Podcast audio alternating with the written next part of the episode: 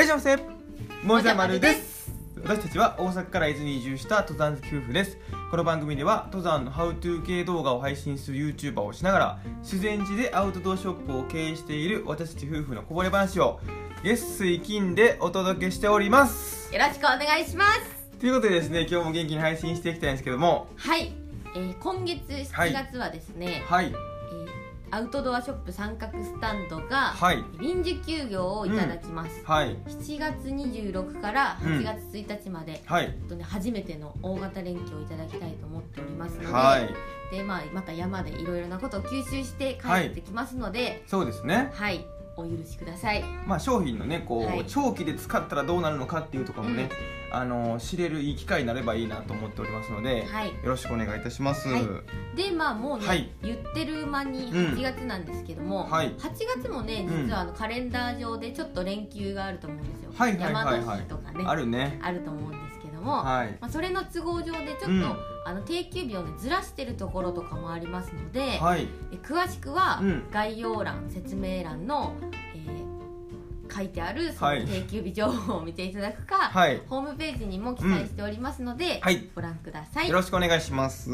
ということで今日もね本題話していきたいんですけども、はいあの共通のねこう趣味を持ってるとねうん結構いいんじゃないかって話をしたいんですよ。はい、っていうのも、まあ、僕らあのまあ見ての通りというかうん。あのご存知の方多いかもしれないんですけども登山が趣味でして、はい、でこうお店もこうそれがきっかけでこうやってるんですけれども、うんうんそれがあるとやっぱりこう共有できるというね。うん、そうだね。はい。それがすごいいいなと思っていて、例えばね、まあ、ソロ登山っていうのもすごい楽しいんですよ、うん、バーッとこうね一人でこう自分の世界に入ってね。うんうんうん、でこう黙々と登って、まあ、自分のペースで行けたりもするんですよね。そうだね。でこうついておおってねこう思うのもすごい好きなんですけども、うんうんやっぱこう2人で行った時にねこうバーって景色が見えた時に、うこれよくない？ん、いやーそのね共有できる感じがね。共有ができるっていうのがやっぱりこういいなって思ったんですよ。そうですね。あのなんか SNS とかで、はい。それこそこの、旅に入れたりとかした時に、写真をね綺麗なとこがあったら写真を撮ってあげるじゃないですか、あげるね。あれもそういう気持ちとね近いと思うんですよ。あー。この景色誰かに伝えたい、はいみんな見てはいはいって言って、うん。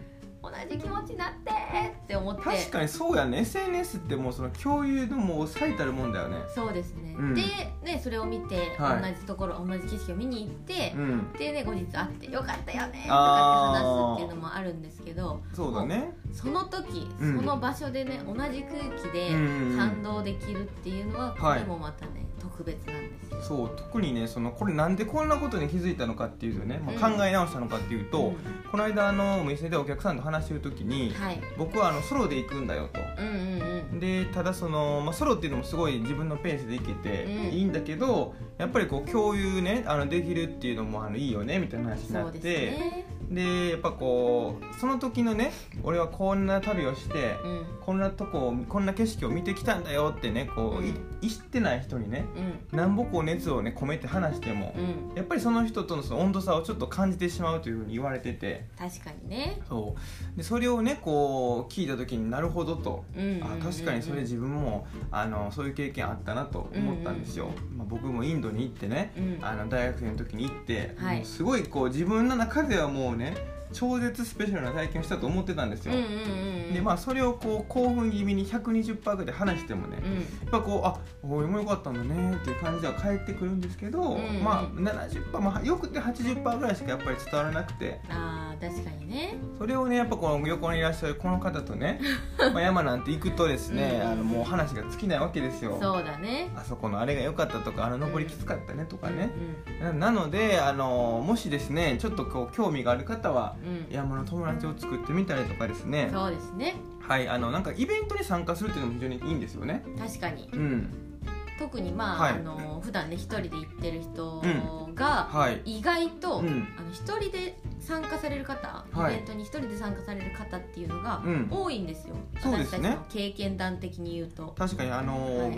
実際にまあ僕らはこう逆にねこうお客様をお連れするような仕事もちょっとしてたので、そうなってくるとやっぱりこう一人で参加してる方多かったなっていうことですよね。うん、そうなんですよ、うん。なのであのなんか一人で参加したら、はい。みんなグループとかうん。二人とかで参加してて、ちょっと気まずいかなとか、か孤立するかなとか思ってる人がいるかもしれないんですけど、はいはいはい。実はそんなことなくて、そうだね。もう8割ぐらいの方があのもうお一人で参加されてて、はい、それこそそのまあその技術的にうんうん。やっぱり誰かにこう先導してほしいっていう方ももちろんいらっしゃるんですけども、うん中にはあの仲間をねこう探しに来ましたっていう方もいらっしゃったりして、そうですね。そうなんですよ。なのでそういうのを参加してみるといいなっていう話からはい。ちょっと派生させてもらっおて、あの伊豆はね実はあの夏はね結構暑いんですよやっぱり。暑いねはいまあもうどこもそうだと思うんですけども、うんまあ、伊豆も同じように暑くて、うんでそんな時にですね海山川とねこう3つ全部ねうんあのコンパクトにまとまってまして、はい。川遊びがおすすめなんですよ。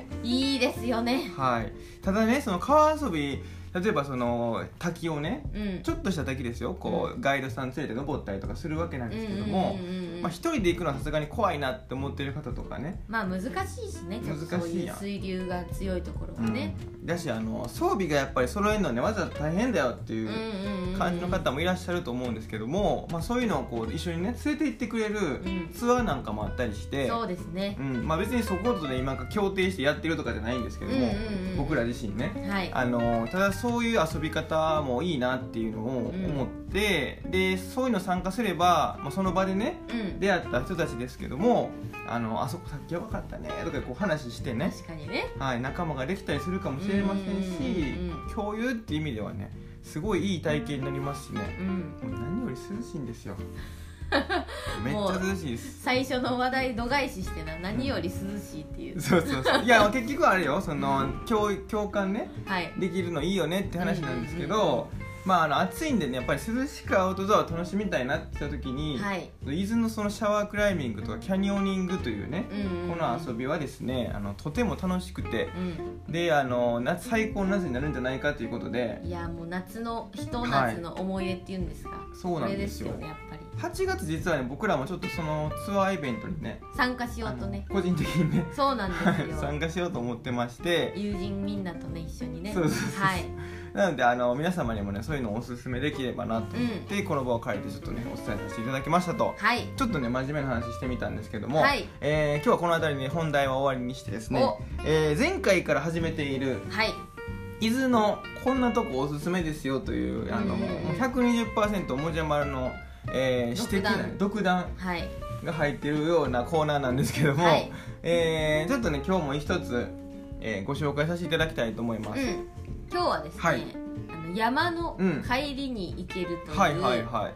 お蕎麦屋さんなんですけども、まあちょっと、はい。もしかしてなどこかで紹介したかな？してないか？いやまだしてないんじゃないかね。はい。山彦さんというね、はい。あのお蕎麦屋さんなんですけども、はい。これがあのうん私たちがよくご紹介させていただいている、はい。金環山うん。だるま山という、はいまあ、手軽なうん。ハイキング登山道なんですけど、はい。そこにうん。行った帰りにねちょうどいいとこにあるんですよ。そうなんですよ。ちょうどその西伊豆スカイラインっていうのをですね、うん。あの修善寺のねこの今、はお店もある修善寺から、うん。ぐーって上がっていくとそのだるま山レストハウスというところに駐車してはい。金環山登ったりできるんですけども、うんうんうん。そのちょうどねそのだるま山レストハウスからまた修善寺に降りてくるうん。のところその山の結構高いところうに、ん。ポツンとね一軒こう小屋みたいなの作ってそうですね。ちょっとログハウス調のそうちょっとログハウス調なんですよ。そうなんですよほんでねちょっとこうなんか駐車場が結構台数止めれるんですけど、うん。あの丘みたいになっててその駐車場が、そこから自然寺のその温泉場とかをこう見下ろしてね。そうなんですよ。はい。できるんですよ。田園風景みたいな。あそうそうそう自然そう。寺の温泉街はい。のうん。奥にちょっとね本当もうすぐ田舎みたいなね田園風景が広がってるんですけど、はいはい。そこの風景がね、うん。バッと広がって。